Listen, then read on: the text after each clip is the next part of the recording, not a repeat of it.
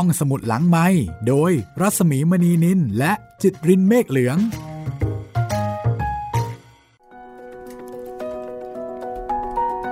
ตอนปรับคุณผู้ฟังเข้าสู่ห้องสมุดหลังใหม่นะคะ พบกันอีกครั้งค่ะ กับหลายชีวิต บทประพันธ์ของหม่อมราชวงศ์คึกฤทธิ์ปราโมทและวันนี้ ตอนที่ 16 กับชีวิตที่ 9 ชื่อสั้นๆค่ะ จันจัน แน่นอนนะคะ ชื่อนี้น่าจะเดากันได้ว่าเป็นผู้ชายครับ แล้วก็อย่างที่เคยบอกเอาไว้ค่ะ จันเป็นชื่อแรกเริ่มที่พ่อแม่ตั้งให้ แต่ว่าหลังจากนั้นนะคะ จันจะกลายเป็นพันโท สุรวุฒิทั้งสองคนนี้เป็นคนเดียวกันค่ะ แล้วทำไมถึงไม่ตั้งชื่อว่าพันโทสุรวุฒิแต่ตั้งชื่อว่าจันในชื่อนี้มีความหมายอะไรเกี่ยวข้องพัวพันกันอยู่ ต้องติดตามฟังค่ะ ที่ผ่านมานะคะ เรามีอาชีพนักเขียน ล่าสุดเนาะครับมีพระมีพระเอกลิเก มีโจร มีผู้หญิงขายบริการมีข้าราชการนะคะ ส่วน คราวนี้จะเป็นทหารค่ะครับ เป็นทหารที่เรียกว่าเป็นใหญ่เป็นโตทีเดียว ชีวิตของจันจะมีปมประเด็นอะไรนะ ที่ทำให้ต้องไปตายในเรือลำนั้น เหมือนกับชีวิตอื่นๆที่ผ่านมา ถ้าพร้อมแล้วค่ะ เราไปติดตามกันเลย กับชีวิตของจันชีวิตที่ 9 ในหลายชีวิตค่ะ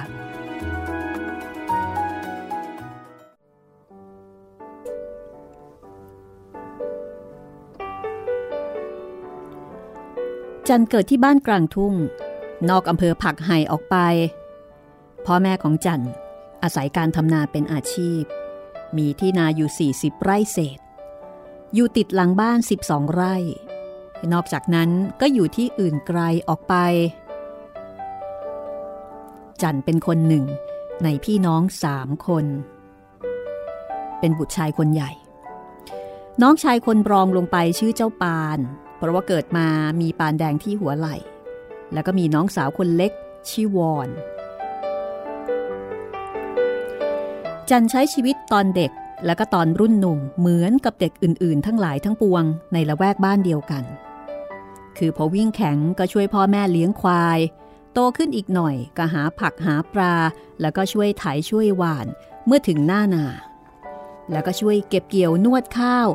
เมื่อถึงฤดูเก็บเกี่ยว จันไม่เคยเห็นตัวเองผิดแผกไปจากเพื่อนฝูงคนใดเลย คือไม่ได้เห็นว่าตัวเองนั้นเลวกว่า หรือว่าด้อยกว่าที่ตรงไหน คนทั้งละแวกบ้านก็มีฐานะเท่าเทียมกัน จะยากดีมีจนต่างกันบ้าง ความแตกต่างนั้นก็มิได้มาทำฐานะที่เป็นเพื่อนบ้าน หรือเป็นคนนั้นให้ผิดประหลาดไป อย่างน้อยที่สุด ผักในชายทุ่งและปลาในคลอง ก็เป็นของทุกคนเท่าเทียมกัน ใครมีปัญญาจะหาจะจับคนนั้นก็ไม่อด และในสมัยที่จันยังเป็นเด็กๆ ข้าวของและอาหารการกินก็มีใช่ว่าจะแพงนัก ใครจะมีจะจนก็อยู่กันได้อย่างสบายพอๆกัน การอบรมที่จันได้รับในวัยเด็กก็ไม่ได้แตกต่างกับเด็กอื่นๆพ่อแม่หากมีเวลาว่าง ก็สอนให้รู้จักบาปบุญคุณโทษไปตามเรื่อง โดยข้อกำหนดของศีลธรรมที่พร่ำสอนกันมาจนขึ้นใจแต่โบราณ โดยมิพักต้องคำนึงเหตุผลว่า เพราะเหตุใดจึงได้มีการกำหนดศีลธรรมนั้น ๆ ขึ้น ด้วยเหตุผลเดียวที่ว่าพ่อแม่ปู่ย่าตายายได้บอกกันต่อ ๆ มา ก็ดูเหมือนจะเป็นเหตุผลที่เพียงพอแล้ว จันจึงได้รับคำสั่งสอนที่เป็นคำสั่งมากกว่า ว่ามิให้พูดเท็จ มิให้ผิดลูกเมียเขาอื่น มิให้คดโกง ลักขโมย และมิให้ประพฤติตนเป็นนักเลง ส่วนข้อกำหนดห้ามมีให้ฆ่าสัตว์ตัดชีวิต หรือเสพน้ำเมานั้น ถึงพ่อแกจะบอกให้ ก็บอกแต่ด้วยเสียงเบาๆ เหมือนอย่างกับว่าไม่มีความมั่นใจนัก เพราะว่าพ่อแกหาปลาอยู่ทุกวัน และวันไหนครึ้มขึ้นมา แกก็กินเหล้ากับเพื่อนฝูงอย่างเบิกบาน เวลาที่ว่างการงานทางบ้าน จันก็ถูกส่งตัวให้ไปเรียนหนังสือกับหลวงตาที่วัด พร้อมกับลูกศิษย์หลวงตาอีกหลายคน และการอ่านหนังสือตามๆกันไป ตามที่หลวงตาท่านบอกให้นั้น ในที่สุดก็ทำให้จันอ่านออกเขียนได้ไปเอง เพราะความเคยชิน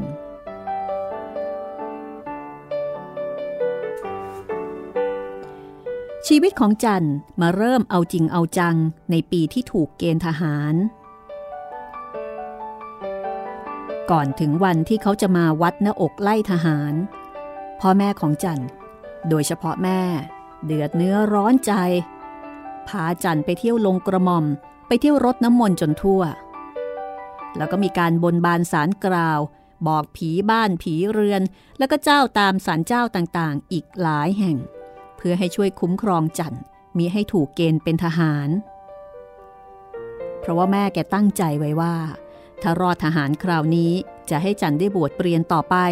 แกจะได้เกาะชายผ้าเหลืองลูกชายคนโตขึ้นสวรรค์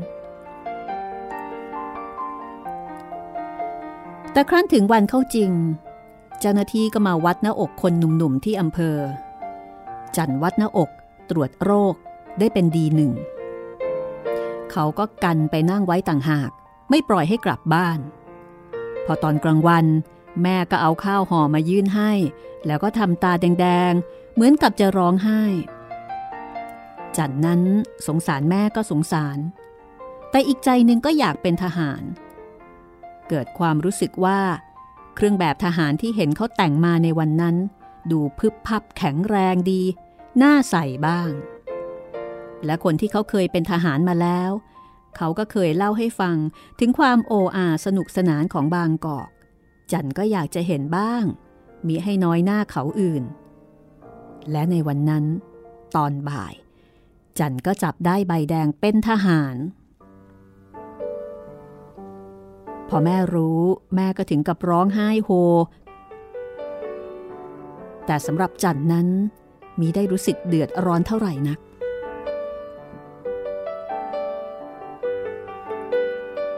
คนใกล้บ้านที่ไล่ทหารได้พร้อมกันในคราวนั้น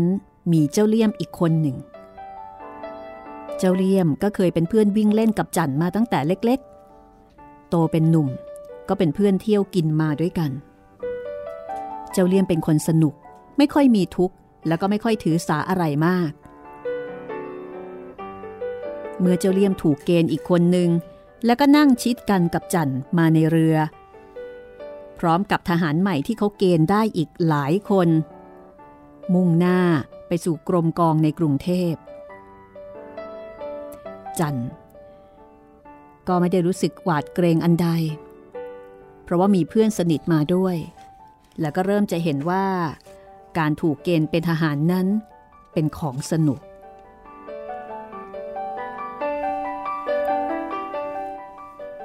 เป็นบุญของข้าแกเองแล้วโว้ยไอ้จัน เจ้าเลี่ยมพูดขึ้นขณะนั่งมาในเรือด้วยกันทำไมวะไอ้เลี่ยม ได้เที่ยวบางกอกกับเขากับคราวนี้เอง เห็นเขาว่ามันสนุกนักสนุกหนา ถ้าข้ากับเองเนี่ยไล่ทหารไม่ได้คราวนี้ จะได้เข้าไปเห็นเมื่อไหร่ก็ยังไม่รู้เลย แต่ข้าได้ยินเขาว่า เป็นทหารนี่มันลำบากไม่ใช่เล่นเลยนะไอ้เลี่ยม จันก็พูดอย่างไม่แน่ใจกับเรื่องที่เคยได้ยินมา เฮ้ย มันจะเท่าไหร่กับมันวะไอ้คนอย่างเราเนี่ย อยู่ที่ไหนก็ลำบาก ถึงหน้านาก็ต้องไถต้องหวานจนล้าไปหมด ถึงหน้าน้ำเอาควายขึ้นคอกแล้ว ก็ต้องเป็นขี้ข่าควาย ต้องพายเรือ เกี่ยวหญ้ามาให้มันแดก เฮ้ย เท่าไรก็ไม่รู้จักพอ ไปเป็นทหารเนี่ย ถึงเขาจะหัดใช้งานเท่าไรกูก็ไม่กลัว เพราะว่ามันคงไม่หนักเท่าที่ต้องทำอยู่แล้วทางบ้าน ลุงเปลี่ยนแกเล่าให้กูฟังว่า เขาหัดเป็นเวลาเท่านั้น พอเสร็จแล้วก็สบาย แต่ถึงจะลำบากเพียงไหน มันก็สองปีเท่านั้นลืมลืมเสียประเดี๋ยวมันก็ออกแล้ว ทีนี้ก็ไม่ต้องยุ่งกับใครอีกแล้วข้าจะหาเมียสักคนให้มันเสด็จไปเลย เอ็งคอยดูข้ามั่งสิ จากนั้นเจ้าเลี่ยมก็ร้องกรอน มีใจความว่าพี่เป็นทหารทั้งที แต่ว่าเคราะห์ยังดีได้เป็นทหารหมอ พอร้องจบจันกับคนทั้งลำเรือก็หัวเราะกันครืน จันเองก็ไม่รู้ว่าเจ้าเลี่ยมไปช่างจดช่างจำมาจากไหน คือเจ้าเลี่ยมได้เป็นคนที่ร้องลิเกได้ แล้วมันก็มีเพลงยิเกเอาไว้ร้องทุกกาละเทศะทุกครั้งไป จันมานอนอยู่ที่โรงทหารได้สองสามวัน คืนวันหนึ่ง ก่อนที่จะสวดมนต์นอนนายสิบสูงอายุคนหนึ่ง ก็เข้ามาอบรมถึงในกองร้อย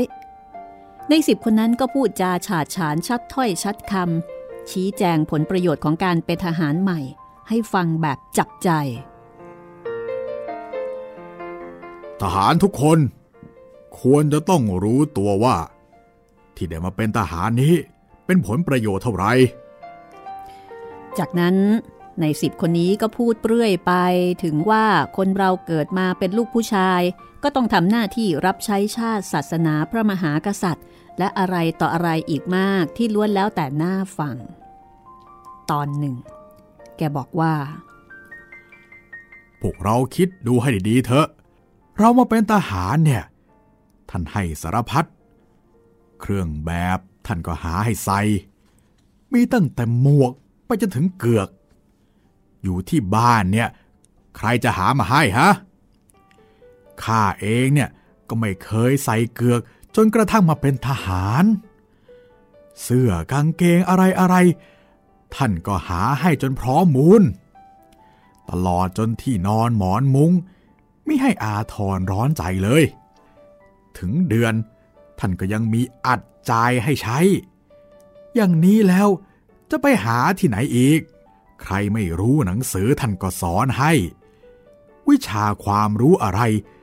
ก็มีคนมาสั่งสอนให้สารพัด ถึงเวลากินก็กินเป็นเวลา ถึงเวลานอนก็นอนเป็นเวลา ถึงเจ็ดวัน ท่านก็ให้พักผ่อนเสียวันหนึ่งเต็มๆ ที่บ้านเรามีบ้างหรือเปล่าเนี่ยอย่างเนี้ยฮะ ถึงเวลาจะใช้งาน พ่อแม่ก็ใช้งานไปทุกวัน ตากแดดกันหัวแดง ไม่มีวันเสาร์วันอาทิตย์ จะไปเที่ยวที่ไหนก็คอยบ่นคอยว่า นี่อยู่ที่นี่เนี่ยถึงเวลาจะนอน ท่านก็มีคนมาเป่าแตรให้นอน ถึงเวลาตื่น ท่านก็มีคนมาเป่าแตรปลุก ถึงเวลากินท่านก็เป่าแตรเรียก อยู่บ้านเราเนี่ย จะหลับนอนมีใครเข้ามาดูแลไหมฮะ ถึงเวลาจะกินข้าว ถ้าเรามาไม่ทันใครเขาจะคอยเราหรือเปล่า ท่านเลี้ยงดูเราดีกว่าเมื่ออยู่บ้านไปไหนๆพวกเราเนี่ย จึงควรจะเข้าใจว่า เป็นบุญของเราแล้วที่ได้มาเป็นทหาร ใครได้เป็นทหารเนี่ยก็เท่ากับเป็นบุญญาธิการอันยิ่งใหญ่ เราควรจะปลื้มใจภูมิใจทั่วกัน จันฟังในสิบคนนั้นพูด พิเคราะห์ดูก็เห็นจริง แต่เจ้าเลี่ยมที่นั่งอยู่ข้างๆ มันหัวเราะอยู่ในคอเบาๆ อย่างขบขันเสียเต็มประดา จันก็ไม่รู้ว่ามันหัวเราะเรื่องอะไรของมันกันแน่ ตั้งแต่นั้นมา จันก็ ฝึกทหารอยู่ในกิจการของทหาร เอาใจใส่ต่อการฝึกการสอน ต่อระเบียบวินัยและต่อคำสั่งของผู้บังคับบัญชา ความรู้สึกที่มีมาแต่แรกเริ่มว่าการเป็นทหารเป็นเรื่องที่จะต้องอดทนเอาสองปีนั้นก็เปลี่ยนไป เมื่อการฝึกอบรมและระเบียบวินัยต่างๆ ได้กลายเป็นส่วนหนึ่งของชีวิต เป็นส่วนสำคัญที่ดีกว่าแน่นอนกว่า เมื่อครั้งที่ยังมีชีวิตเป็นอิสระ เจ้าเลี่ยมมันดูดูๆแล้วก็ล้อจันว่านี่ไอ้จันถ้าเองขืนเอาจริงอย่างนี้เนี่ย เองคงได้เป็นนายร้อยสักวันหนึ่งกระบัง ความจริงเวลานั้น ไม่มีอะไรที่จะไกลสุดเอื้อมในใจของจันเกินไปกว่าการเป็นนายทหารสัญญาบัตรแต่จันก็หัวเราะเฉยเสีย ไม่ตอบโต้กับเจ้าเลี่ยม และยังคงสนใจต่อหน้าที่กิจการต่อไปไม่ลดละ ฉะนั้นจึงเป็นของธรรมดาที่สุด ที่จันได้เป็นนายสิบตรี เมื่อเป็นทหารเข้าปีที่สอง และเมื่อใกล้เวลาที่จะครบปลด ผู้บังคับกองร้อยก็เรียกจันเข้าไปหา มูจัน ฉันเห็นเธอตั้งหน้าปฏิบัติราชการไปอย่างดีมาตลอด รู้สึกว่าเธอเป็นทหารที่ดีที่สุดคนหนึ่งที่ฉันได้เคยพบเห็นมา จันซึ่งยืนประวังตรงอยู่ที่หน้าโต๊ะผู้บังคับกองร้อย แทบจะตัวลอยขึ้นไปด้วยความปิติ อะไรเล่า จะก่อให้เกิดความปิติยินดี ให้แก่บุคคลได้เกินไปกว่าความดีที่มีคนเห็น เสียงผู้บังคับกองร้อยพูดต่อไป จัน เมื่อลือปลดจากทหารแล้ว หรือตั้งใจจะทำอะไรต่อไปฮะ คราวนี้จันยืดตัวตรงยิ่งขึ้น เพื่อให้สมกับท่าทางที่จะพูดกับผู้บังคับบัญชา ผม ผมตั้งใจจะกลับบ้านไปช่วยพ่อแม่ทำนาครับ หรือเป็นลูกคนเดียวหรือเปล่า เปล่าครับ พ่อแม่มีลูกอีกสองคนครับ ผู้บังคับกองร้อยได้ฟังก็เอานิ้วเคาะโต๊ะ เหมือนกับจะตรึกตรองอะไรอยู่ครู่หนึ่งอืมจันถ้าลือเป็นลูกคนเดียวอ้วก็จะไม่พูดหรอก แต่ลือก็มีพี่น้องอยู่ช่วยทางบ้านอยู่แล้วอ้วเห็นว่าลือ ควรจะสมัครเป็นทหารต่อไปเมื่อครบบท อยู่ไปอีกหน่อย ถ้าทำตัวดีๆอย่างนี้ลือก็จะมีโอกาสเข้าเรียนโรงเรียนในสิบเรียนโรงเรียนในดาบ และต่อไปก็มีหวังที่จะได้รับราชการเป็นนายทหารสัญญาบัตรเป็นหลักเป็นฐานต่อไป หรือลองคิดดูให้ดีๆกันแล้วกันนะ ไม่ต้องรีบเร่งอะไร เวลายังมีอยู่ แต่ถ้าตกลงใจอย่างไรก็มาบอกอัวรับจะช่วยเหลือทุกอย่าง ที่อัวพูดนั้นน่ะอัวก็คิดดูแล้ว เห็นทางว่าลือจะเอาดีได้จริง ๆ ไม่งั้นก็คงไม่พูด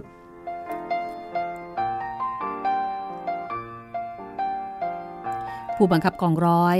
เริ่มหยิบกระดาษบนโต๊ะมาพลิกดู เป็นสัญญาณให้จันชิดเท้าอย่างแรง แล้วก็กลับหลังหันเดินออกจากห้องมาได้ แต่จันก็ยังไม่กลับ เขายืดตัวตรงขึ้น ตาจ้องมองที่ประดับดาวทองสามดวงของผู้บังคับกองร้อย ดูสายรัดทึบที่คาดไว้และขัดไว้เป็นมันวาวาม ความรู้สึกบางอย่างเดือดพรุ่งขึ้นมาในใจ แล้วจันก็ตัดสินใจ พูดว่า ผู้กอง ผู้กองครับ ผม ผมขอสมัครเป็นทหารต่อไปไม่ออก ผู้บังคับกองร้อย เงยหน้าขึ้น มองดูหน้าจันอยู่นาน หรือคิดดูดีแล้วเหรอจัน ผมคิดดูดีแล้วครับ ผู้บังคับกองร้อย เดินมาตบหลังจันยืนตามสบายเถอะจัน ไม่ต้องตรง เราอยู่กันสองคนเอาสูบบุหรี่ไหม ผู้บังคับกองร้อยยื่นซองบุหรี่ให้ และเมื่อจันหยิบบุหรี่มาตัวหนึ่ง ผู้บังคับกองร้อยก็ยื่นบุหรี่ที่ถืออยู่ในมือให้ต่ออัวนึกแล้วว่าลือจะต้องตกลงใจ เออดีมากดีมาก อัวขอบใจนะ แล้วอัวเนี่ยจะจัดการให้ทุกอย่าง หรือไม่ต้องวิตก มีอะไรบอกอัวกันแล้วกัน อัวยินดีช่วยเหลือทุกอย่างเลย การตกลงใจที่ได้บอกไว้กับผู้บังคับกองร้อยนั้น จันไม่ได้บอกให้ใครรู้เลย จนกระทั่งวันหนึ่ง ที่เจ้าเลี่ยมพูดขึ้นว่า ไอ้จันอีกสองสาวัน เองกับข้าก็ได้กลับบ้านแล้ว เฮ้ย สิ้นเวรสิ้นกรรมกันไปที พ่อจันบอกให้เจ้าเลี่ยมรู้ถึงความตั้งใจที่จะเป็นทหารต่อไป เจ้าเลี่ยมก็ถึงกับอ้าปากค้างด้วยความประหลาดใจทำท่าเหมือนจะพูดจาตักเตือน แต่แล้วเจ้าเลี่ยมก็นิ่งเสีย เพราะไม่รู้ว่าจะพูดอะไรถูก พอถึงวันที่ทหารรุ่นเดียวกัน ได้รับการปลดปล่อยกลับบ้าน จันก็ร่ำลาเพื่อนฝูง แล้วก็มองดูคนเหล่านั้นออกจากโรงทหารไปด้วยความอาลัย โดยเฉพาะเจ้าเลี่ยม ผู้ซึ่งเป็นคนบ้านเดียวกัน ขณะนั้นดูเหมือนจะเป็นครั้งเดียว ที่จันสงสัยว่าตนได้ตัดสินใจผิด เพราะความรื่นเริงยินดีของคนหนุ่มๆ เป็นจำนวนมาก ในการที่จะได้กลับบ้านกลับช่องนั้นมีมากมายทำให้จันรู้สึกใจหาย ในเมื่อตนมิได้มีโอกาสร่วมความรื่นเริงนั้นด้วย ความรู้สึกเช่นนั้น มีอยู่ต่อไประยะหนึ่ง ขณะที่กรมกองมีความเงียบเหงา แต่พอทหารเกณฑ์รุ่นใหม่มาถึง ความรู้สึกนั้นก็หมดไป มีความรู้สึกรับผิดชอบเข้ามาแทนที่ จันหรือสิบตรีจันก็เริ่มรับราชการทหารเป็นอาชีพ พร้อมที่จะทำตนให้ก้าวหน้ารุ่งเรืองในตำแหน่งหน้าที่ให้มากที่สุดเท่าที่กำลังกายกำลังใจ และความมานะภาคเพียรจะอำนวยให้ เมื่อคนคนหนึ่ง ถือเอาหน้าที่การงานเป็นชีวิต เพราะได้สละชีวิตอีกอย่างหนึ่ง มาเพื่อหน้าที่การงานนั้น จึงเป็นธรรมดาที่สุด ว่าในชีวิตที่จันจับเอาไว้มั่นคงด้วยมือทั้งสองนั้น จะต้องเดินก้าวหน้าออกไป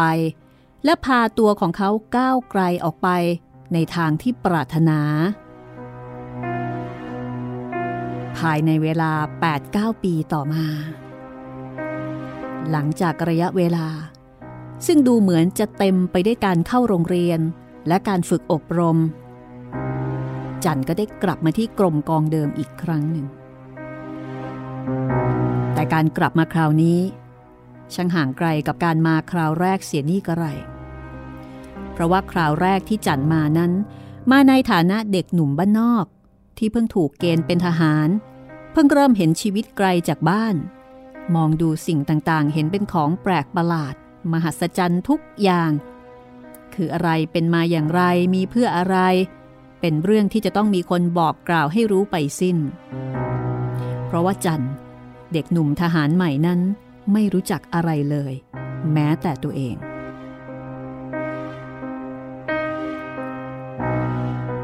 แต่จันที่กลับมากรมกองเดิมคราวนี้ มิใช่จันคนเก่า เพราะว่ากลับมาในฐานะ นายทหารสัญญาบัตร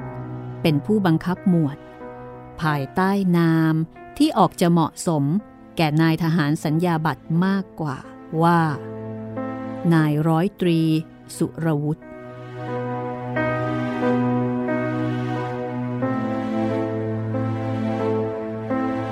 ฐานะใหม่ ชีวิตใหม่ ที่เต็มไปด้วยเกียรติ เต็มไปด้วยคนที่เคารพยำเกรง จะเดินไปทางไหน ก็มีแต่ทหารคำนักการเข้าสมาคมกับเพื่อนนายทหารทั้งหลาย ส่วนมากก็มาจากตระกูลอันสูงส่ง ตระกูลพ่อค้าที่ร่ำรวย ตระกูลขุนนางที่รับราชการมาหลายชั่วคน และแม้แต่ราชตระกูลเอง ทุกคนรับสุรวุธเข้าเป็นเพื่อน โดยไม่ได้เคยไต่ถาม ถึงชาติกำเนิดหรือว่าพื้นเพดั้งเดิม สุรวุธบอกตัวเองอยู่เสมอว่าเขาไม่มีความอับอายในพื้นเพดั้งเดิมของเขาเลย ถ้าหากเพื่อนนายทหารคนใดออกปากถาม เขาก็พร้อมที่จะบอกเสมอว่าเขาเป็นลูกชาวนา บ้านอยู่บ้านนอก เข้ามาเป็นทหารในเบื้องแรก เพราะถูกเกณฑ์ แต่ก็ไม่มีนายทหารคนใดถาม เขาก็ไม่เห็นเหตุจำเป็นที่จะต้องบอก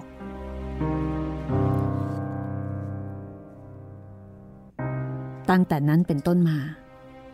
ในระยะเวลาอีกสิบกว่าปี เจ้าจันลูกทุ่งผักไห่ก็ถูกคุณสุรบุตรซึ่งรับราชการเป็นนายทหารสัญญาบัตรกลืนหายไปทุกที ยิ่งนานเข้า เจ้าจันก็ยิ่งหายไป จนในที่สุด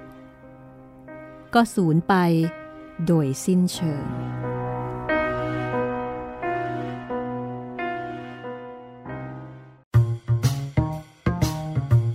ห้องสมุดหลังไม้โดยรัสมีมณีนินและจิตรินเมฆเหลือง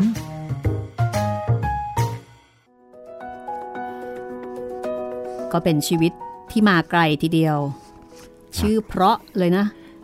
สุรวุฒิโอ้โห ต่างไปจากชื่อเดิมเหลือเกินนะคะครับชื่อทันสมัยด้วย จากจันเป็นสุรวุฒิก็แสดงว่าเขาน่าจะมีหน่วยก้านของการเป็นทหารที่โดดเด่นมาก ถึงขนาดที่ผู้บังคับกองร้อยเนี่ย เอ่ยปากชวน แล้วก็พร้อมที่จะสนับสนุน ก็ดูตั้งใจฝึกนะพี่ตอนแรกาคือคงมีแววนะครับ มีแววโดดเด่นชัดเจน ท่ามกลางหนุ่มๆทั้งหลายที่ถูกเกณฑ์มาคราวเดียวกัน แล้วก็ไปได้ดีจริง ๆ คือถ้าเกิดเป็นคนจริง ๆ จันก็น่าจะเป็นคนเก่งคนหนึ่งเนาะก็เพราะว่าไม่ได้เรียนหนังสืออะไรมาด้วยครับ ได้เป็นนายทหารสัญญาบัตรด้วยไม่ง่ายเลย เดี๋ยวติดตามชีวิตต่อไปนะคะว่าชีวิตของ สุรวุฒิเนี่ยนะคะ จะเป็นยังไงต่อไป ตอนนี้คงไม่ค่อยมีใครเรียกจันแล้วนะคงเรียกคนได้ร้อยตีอืมยกเว้นที่บ้าน ในช่วงต่อไปเดี๋ยวจะมีกล่าวถึงชีวิตครอบครัว แล้วก็เอ่อพ่อแม่ น้องชายนะคะ ที่อยู่ชนบท ว่าจะเป็นอย่างไร และที่น่าสนใจก็คือชีวิตหลังจากนั้น ของพันโทสุรวุฒิคือต่อไปนี่เขาจะได้เป็นพันโทครับ ก็น่าจะมีชีวิตที่ดีเนาะคุณกำลังติดตามห้องสมุดหลังใหม่นะคะ นี่เป็นชีวิตที่เท่าไหร่แล้วนะคุณจิตริน เป็นชีวิตที่ 9 แล้วครับพี่ค่ะชีวิตที่ 9 มาถึงชีวิตของนายทหาร อดีตเด็กบ้านนอกนะคะที่ถูกเกณฑ์ไปครับ คุณผู้ฟังที่ติดตามมาถึงตรงนี้ ถ้าฟังรายการห้องสมุดหลังใหม่ก็พูดคุยกันได้ ทักทายกันได้ เสนอแนะเรื่องที่คุณอยากฟังกันได้นะคะ ครับผม 3 ช่องทางเหมือนเดิมเลยนะครับทางทางแฟนเพจ Facebook ไทย PBS Podcast แฟนเพจของพี่หมีรัศมีมณีนิน แล้วก็ทาง YouTube ก็คอมเมนต์ไว้ใต้คลิปที่ชมที่ฟังได้เลยนะครับ กลับไปที่คุณสุรวุฒิหรือว่าคุณจันทร์กันต่อเลยครับ ว่าพ่อแม่ครอบครัวที่อยู่ทางบ้านนอก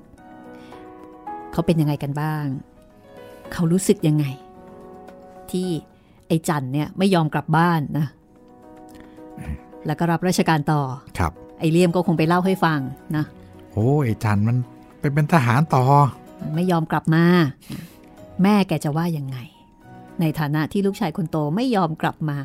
ไม่ได้กลับมาบวชให้แก่ ได้เกาะชายพระเหลืองขึ้นสวรรค์อย่างที่ตั้งใจเอาไว้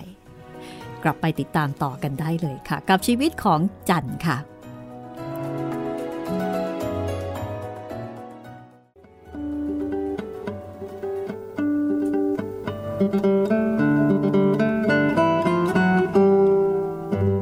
ในตอนแรก ๆ การติดต่อกับจันและทางบ้าน ก็ยังมีอยู่ประปราย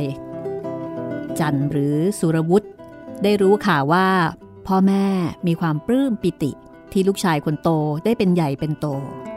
แต่จะเข้ามาเยี่ยมก็ไม่กล้า เพราะว่าแก่ชราแล้ว เกรงว่าจะวางตนไม่ถูก และลูกจะต้องลำบาก ก็อยากให้ลูกชายออกไปเยี่ยมบ้าน เพื่อจะได้ชมบุญลูกชาย สุรวุฒิก็ได้แต่ผัดวันประกันพรุ่ง เพราะว่ายังติดราชการบ้าง ติดธุระอื่นๆบ้าง แต่ในใจจริง ๆนั้น เป็นด้วยเหตุที่สุรวุฒิซึ่งขณะนั้นเป็นร้อยเอกแล้ว ไม่มีความปรารถนาที่จะปลุกวิญญาณของเจ้าจันทร์คนบ้านนอก ให้กลับคืนมาสู่ร่างกายนายทหารที่มีเกียรติ มีแต่คนเคารพนับหน้าถือตา มีชีวิตที่คลุกเคล้าอยู่กับสังคมชั้นสูง ซึ่งมีแต่ผู้ลากมากดี มีความคิดเห็นคนละอย่าง มีภาษาพูดคนละอย่าง ตลอดจนมีประเพณีการกินอยู่คนละอย่าง แตกต่างไปจากคนหมู่หนึ่งที่สุรวุฒิรู้จักมาตั้งแต่เด็ก เมื่อพ่อแม่ตายไปแล้วเจ้าป่านน้องชายก็มาหา เพื่อพูดจาเรื่องทรัพย์มรดก คือตัวเรือน เงินสด กับทองอีกเล็กน้อย แล้วก็ที่นาอีก 40 กว่าไร่ เจ้าปานเป็นชาวนาเต็มตัว ผิวพรรณหน้าตาท่าทางกิริยาวาจา ใครเห็นก็ต้องรู้ว่าเป็นคนบ้านนอก เจ้าปานก็รู้จักตัวเองดีกว่าใครอื่น พอมาถึงก็นั่งกับพื้นแล้วก็พูดกับพี่ชาย ซึ่งนั่งอยู่บนเก้าอี้ และเมื่อสุรวุฒิได้ตกลงมอบทรัพย์สินทั้งปวงของพ่อแม่ ซึ่งปราศจากราคาปราศจากความหมายสำหรับเขาในขณะนั้น ให้กับเจ้าปานน้องชายและวอนน้องสาว โดยทำหนังสือสละสิทธิ์ทั้งปวง มอบให้เป็นหลักฐานเสร็จเรียบร้อยแล้ว เจ้าปานก็ปรีกตัวไปขอข้าวทหารคนใช้กินหลังครัว และคืนนั้นเจ้าปานก็ไปอาศัยนอนกับทหารคนใช้ที่หลังบ้าน รุ่งขึ้นตอนเช้ามืด เจ้าปานก็ลากลับไป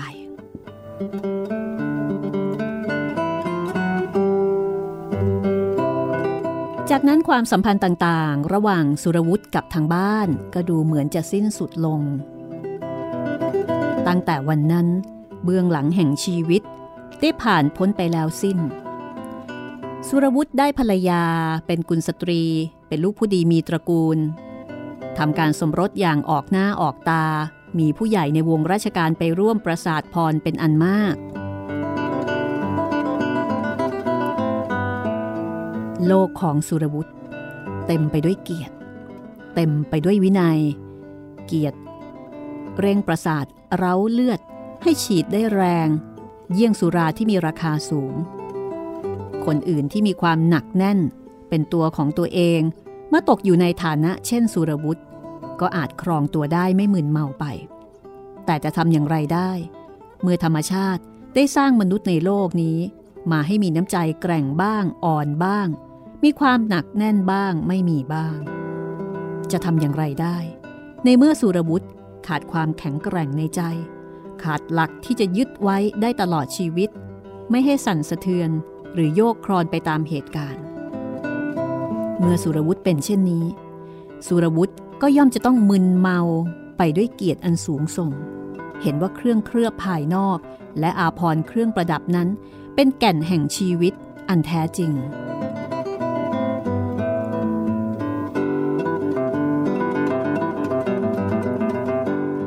ระยะเวลา 11 ปี หลังจากการสมรสผ่านไปโดยรวดเร็ว จนสุรวุธไม่สามารถตระเตรียมการไว้สำหรับเวลาข้างหน้าได้อย่างไรทัน แต่วันหนึ่ง เขาก็ต้องนั่งคิดบัญชีของเขาอยู่ที่บ้าน หลังจากที่ได้รับทราบคำสั่งปลดให้เป็นนายทหารบำนาญว่าเขามีอะไรบ้างในชีวิตขณะนั้น เขามีภรรยาซึ่งป่วยไข้กระสอบกระแสะ จำต้องได้รับการรักษาพยาบาลเป็นนิดคนหนึ่งบำนาญซึ่งเขาคิดว่า พอจะใช้เลี้ยงชีพต่อไปได้พอสมควร และเกียรติแห่งพันโท ซึ่งเขาจะต้องรักษาไว้อย่างดีที่สุด จนกว่าชีวิตจะหาไม่ เพียงเท่านั้นเอง แต่สุรวุฒิก็รู้ดีว่า เกียรติแห่งนายทหารชั้นในพันจะต้องเป็นหลัก ซึ่งทุกอย่างในชีวิตของเขาต่อไปจะต้องหมุนอยู่โดยรอบ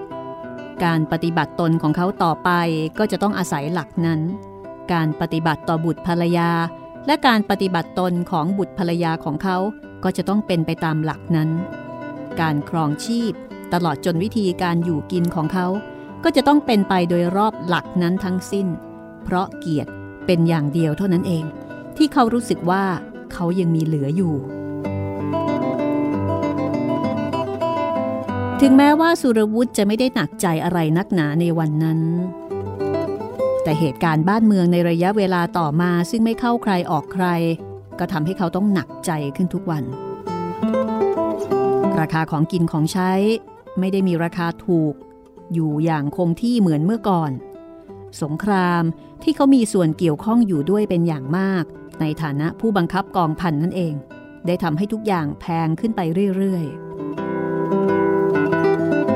ของที่ถูกลงทุกวันก็คือเงิน ชีวิตมนุษย์ และเกียรติ แต่พันโทสุรวุฒิยังเห็นว่าเกียรตินั้นมีราคาสูง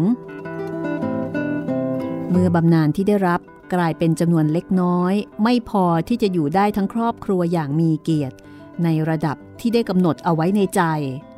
พันโทสุรบุตรก็ต้องคิดขยับขยายหางานทำและลักษณะของงานนั้น ก็ได้กำหนดไว้แน่นอนในใจอีกว่า จะต้องสมเกียรติแก่ตำแหน่งฐานะของนายทหารชั้นที่มิใช่เล็กน้อย พันโทสุรวุฒิเที่ยวหางานในที่ต่างๆ อยู่นาน วันหนึ่งหนึ่งก็ออกไปที่โน่นบ้างที่นี่บ้าง เพื่อติดต่อหางานทำกับเพื่อนฝูง พันโทสุรวุฒิบอกว่าตนไม่เลือกงาน และเพื่อนทุกคนก็คงจะเข้าใจคำว่าไม่เลือกงานนั้น หมายความว่าไม่เลือกว่างานนั้นจะเป็นราชการหรือองค์การค้าหรือบริษัทใด ๆ ส่วนตำแหน่งในงานนั้นมีปัญหา คนที่เคยเป็นนายพันมาแล้ว จะไปทำงานกุลี งานแบกหาม งานตำแหน่งเสมียนพนักงาน หรือเจ้าหน้าที่ชั้นรองรองลงมาอย่างไรได้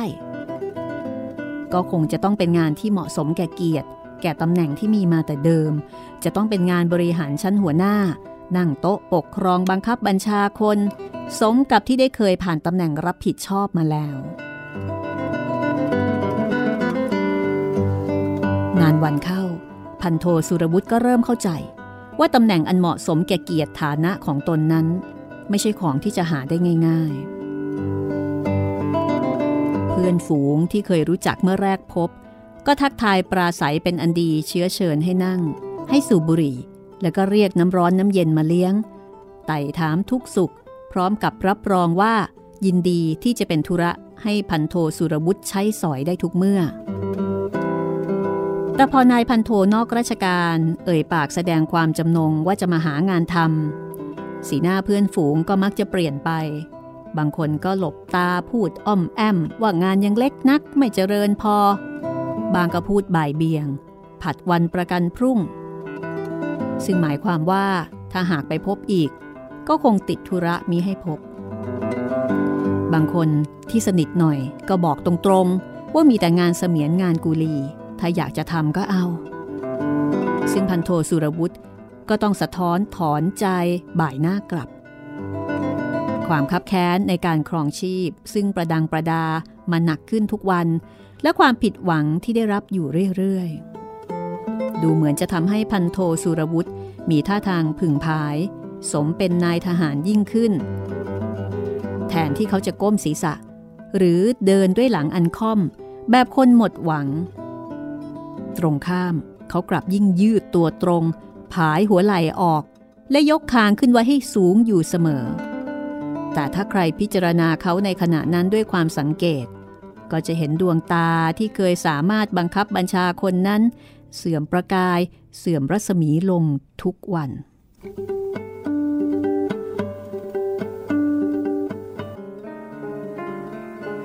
ถ้าหากว่าพันโทสุรบุตร เคยรับราชการพลเรือนในอัตราเงินเดือนเท่ากับพันโท มีได้เคยเป็นผู้บังคับกองพัน และผู้บังคับการจังหวัดทหารบก ถ้าหากภรรยาของพันโทสุรวุฒิเป็นคนที่เคยหาเช้ากินค่ำ มิใช่คนที่ความเป็นผู้ดีมีตระกูล เข้ามาทำให้กำลังกายกำลังใจอ่อนเปียกไป บางทีทั้งสองคน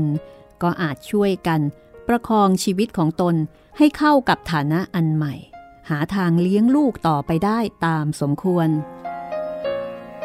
แต่เมื่อทั้งสามีภรรยามิได้เป็นเช่นนั้น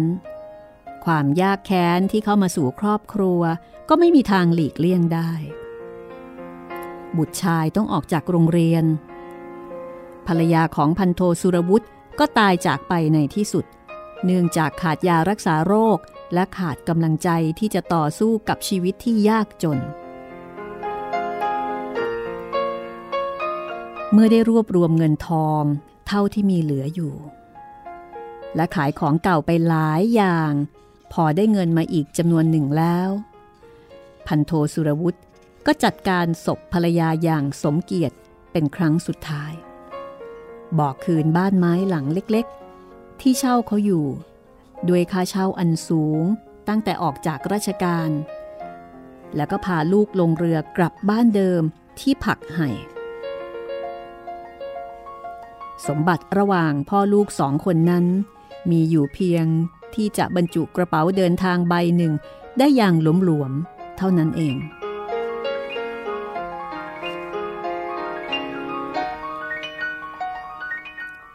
เขากลับบ้านเดิม ด้วยความหวังที่จะใช้ชีวิตอย่างอิสระ เป็นเจ้าคนในคนในละแวกบ้านของตน เขาจะจับงานกสิกรรมเป็นการใหญ่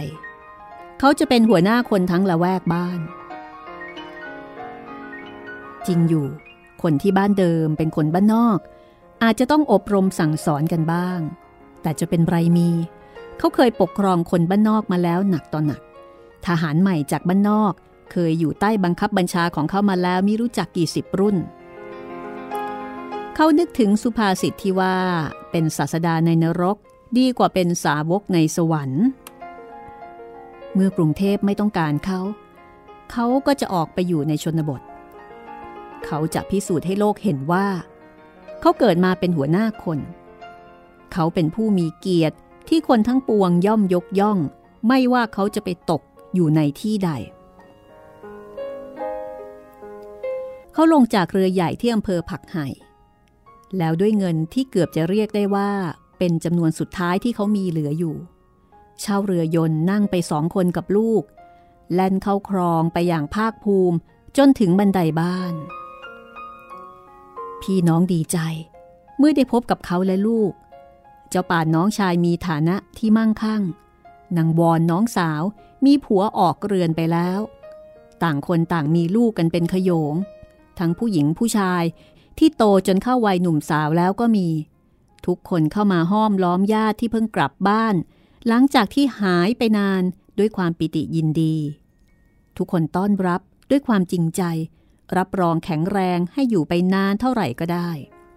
บ้านช่องทรัพย์สินทั้งหมดที่มีอยู่ ขอยกให้ใช้สอยตามสบายอย่าได้รังเกียจแต่สิ่งที่พันโทสุรวุฒิ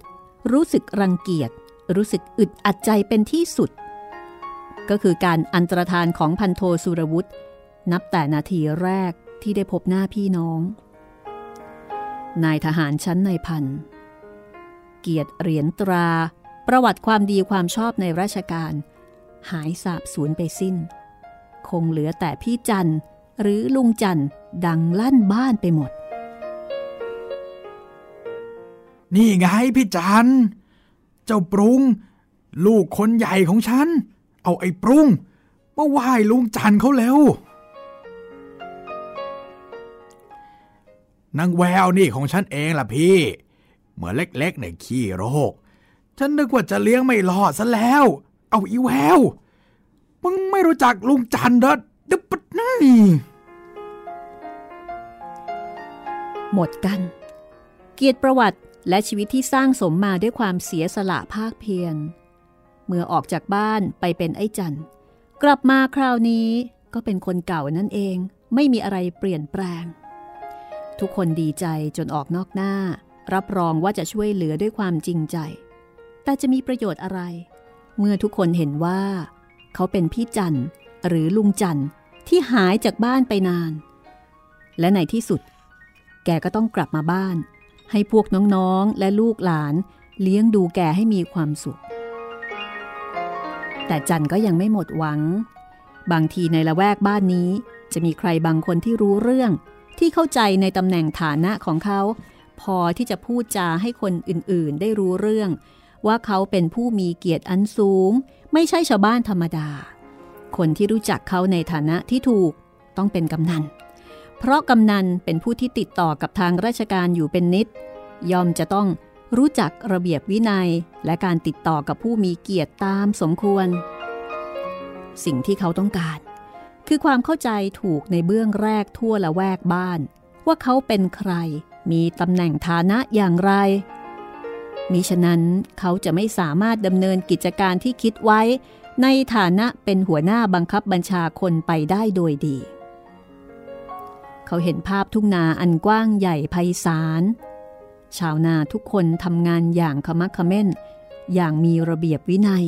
แล้วก็ปฏิบัติงานตามคำสั่งที่เขาจะเป็นผู้ออกคำสั่ง เย็นวันนั้น หลังจากที่กินข้าวกับญาติ โดยวิธีร่วมวงกันเปิบด้วยมือ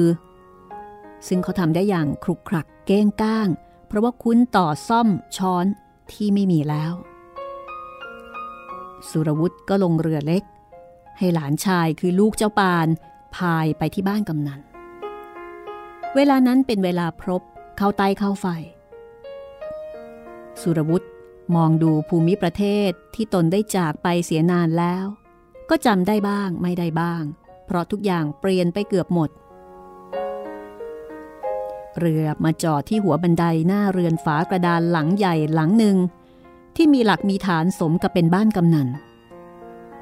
สุรวุฒิก้าวขึ้นบันไดเรือน แล้วก็เดินตรงเข้าไป ล้านชายเดินตามหลังมาติดติดที่ใต้ผาไหลหน้าเรือนหลังใหญ่ จุดตะเกียงไว้สว่าง ชายสูงอายุคนหนึ่ง ศีรษะล้าน และค่อนข้างจะเจ้าเนื้อ นั่งขัดสมาธินุ่งสรงตัวเดียว ไม่ใส่เสื้อ ข้างตัวมีขวดแล้วก็แก้วเหล้าวางอยู่ตรงหน้า มีชามใส่กับข้าววางอยู่หลายอย่าง สุรวุธเห็นแล้วก็แน่ใจ ว่าชายคนนั้นจะต้องเป็นกำนันจึงเดินตรงเข้าไป พอเขาเข้าไปยืนอยู่ใกล้ตัว กำนันก็เงยหน้าขึ้น เอามือป้องหน้า บังแสงไฟ มองมาทางเขา แล้วก็ถามขึ้นว่า ใคร ใครมา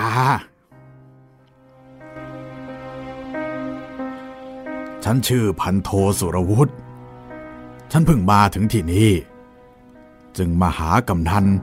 เพื่อจะได้รู้จักกันไว้ ตามระเบียบที่เขากำหนดเอาไว้ในใจ กำนันควรจะต้องลุกขึ้นแสดงความเคารพเขาอย่างขมีขมัน แล้วก็เชื้อเชิญให้เขามานั่งในที่อันควรแก่ผู้มีเกียรติ วิ่งเข้าห้องไปหาเสื้อใส่ให้รัดกุม แล้วออกมานั่งพูดกับเขา ด้วยท่าทางอันสุภาพ แต่เปล่าเลยกำนันชะโงกหน้ามองดูเขาอีกครั้งหนึ่ง แล้วก็อ้าปากหัวเราะลั่น เห็นฟันที่กระดำกระด่างและหักไปแล้วเป็นบางซี่ พรางร้องขึ้นว่าโอ้ยแม่เว้ย ไอ้จันฮะแรกเนี่ย ก็นึกว่าใครที่ไหนซะอีก นี่มึงหายไปไหนมาตั้งหลายสิบปีวะ กูเนี่ยนึกว่ามึงตายโหงตายหาเสียแล้ว เออฉัน ฉันเออสุรวุธพูดอย่างไม่เข้าใจ อะไร มึงจำกูไม่ได้แล้วเหรอไอ้จัน ไอ้เลี้ยมพ่อมึงที่เคยเป็นทหารด้วยกันไง เออ กูเนี่ยแหละ ที่เขาตั้งให้เป็นกำนันแต่ไม่เป็นไร มึงอย่าเกรงใจกู มึงกับกูเนี่ย มันเป็นเพื่อนกันมาเก่าแก่ เคยยังไงก็ขอให้เป็นอย่างนั้นละกัน กูไม่ถือ เอานั่งลงนั่งลงกำนันเลี่ยมปรินเหล้าแล้วก็เสือกแก้วมาให้ มึงแดกเหล้าซะก่อน แล้วค่อยเล่าให้กูฟังว่า มึงเนี่ย หายหัวไปไหนมา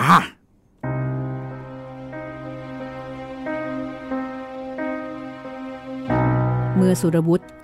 นั่งเรือกลับบ้านในคืนวันนั้น เขาก็ตัดสินใจเด็ดขาดว่า เขาจะฝากลูกไว้ที่บ้านกับเจ้าปานผู้เป็นอา เพื่อมีให้เป็นภาระต่อเขาในเวลาต่อไป เพราะตัวเขาเองจะต้องปลีกตัวไปที่อื่น ไปเสี่ยงโชค หรือเสี่ยงชะตากรรมต่อไปตามเพลง แต่เขาจะอยู่ในบ้านนี้ต่อไปไม่ได้เป็นอันขาดเเขาจะอยู่ไปได้อย่างไร เมื่อหลังจากพี่จันหรือลุงจันเกิดขึ้นมาหยกหยกไอจันไอจันที่เขานึกว่าตายไปแล้ว ก็กลับฟื้นคืนมาอย่างน่ากลัว ก่อนที่จะจากกันมาในคืนวันนั้น เจ้าเลี่ยม ยังได้สัญญาแล้วสัญญาอีกว่า มันจะไปเป่าร้องพวกพ้องรุ่นเดียวกันมาให้ทั่ว เพื่อนัดชุมนุมเลี้ยงเหล้ากันให้เป็นการใหญ่ยิ่งถึงลือ เพื่อต้อนรับไอ้จันที่มันกลับมาบ้าน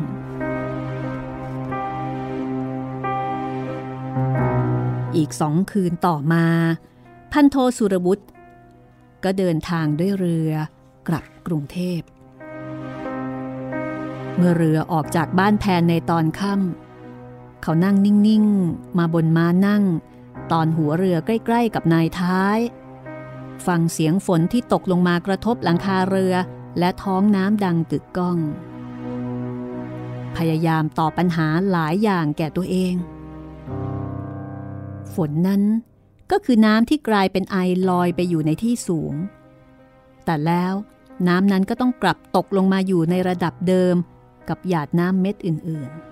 ๆ แต่เขาไม่ใช่น้ำ เขาเป็นคนที่มีชีวิตจิตใจ เมื่อโชคชะตาบันดาลให้เขาลอยอยู่เบื้องสูงแล้ว เขาจะไหลกลับลงสู่ระดับเดิมอย่างไรได้ เป็นตาย เขาก็จะต้องสู้กับชีวิตไป เพื่อเกียรติ เกียรติที่เขาได้มาด้วยความภาคเพียรและความตายที่มาถึงคนอีกหลายคนในเรือลำนั้น เมื่อเรือนั้นล่มลง ก็เข้ามาปรับประดับแห่งชีวิตของเขาให้เรียบร้อยไปเอง โดยเขามีต้องเรียกร้องเช้าวันรุ่งขึ้น ชาวบ้านวัยกลางคนคนหนึ่ง มองดูหน้าของศพสุรวุฒิที่นอนอยู่ริมตลิ่งอย่างพินิษพิเคราะห์ แล้วก็เหลียวไปบอกประหลัดอำเภอหนุ่มๆคนหนึ่งที่เดินอยู่ใกล้ ๆ ว่า ประหลัดท่านประหลัดครับ ไอ้หมอเนี่ย ผมรู้จักดี เคยเป็นทหารพร้อมกับผมเมื่อครั้งกระโน้น บ้านมันอยู่นอกภาคไฮออกไป มันชื่อ มันชื่อ เออ เดี๋ยวเดี๋ยวก่อนนะ ติดอยู่ตรงริมฝีปานี่เอง อ๋อจำได้แล้ว มันชื่อไอ้จันนะครับ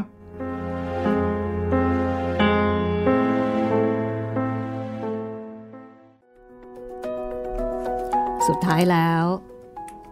สิ่งที่กลัวที่สุด สิ่งที่รังเกียจที่สุด ก็ยังตามกลับมารบกวนอีกจนได้ นี่คือชีวิตของพันโทสุรวุฒินะคะ หรือ ไอ้จันครับ นี่ถ้าเกิดว่าเป็นสมัยนี้ พันโทสุรวุฒิอาจจะมีความภาคภูมิใจก็ได้นะคะ ก็เป็นไปได้ครับพี่ ที่จะภูมิใจว่า เฮ้ยแบบอืมชีวิตของเราเนี่ยไต่เต้ามา จากจากเด็กบ้านนอกจากทหารเกณอ่าฑ์คือมีเรื่องราวนะมีสตอรี่มีเรื่องราวที่ต้องภาคภูมิใจครับ แต่สมัยก่อนดูเหมือนว่าเป็นอีกแบบหนึ่งไม่อยากจำเลย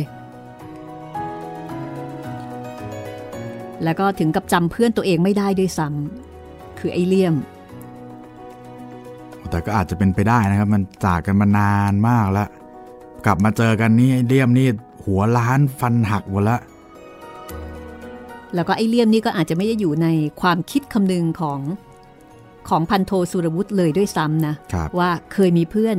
ที่เคยไปเป็นทหารด้วยกัน คือทุกสิ่งทุกอย่างหายไปออกไปจากใจหมดเลย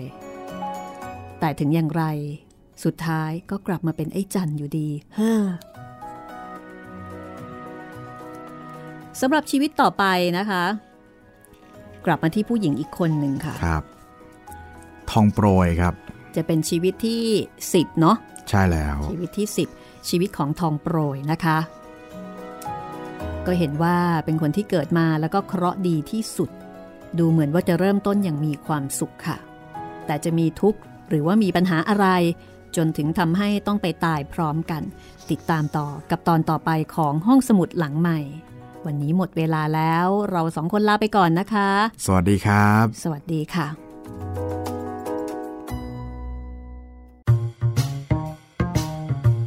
ห้องสมุดหลังไม้โดยรัสมีมณีนินและจิตรินเมฆเหลือง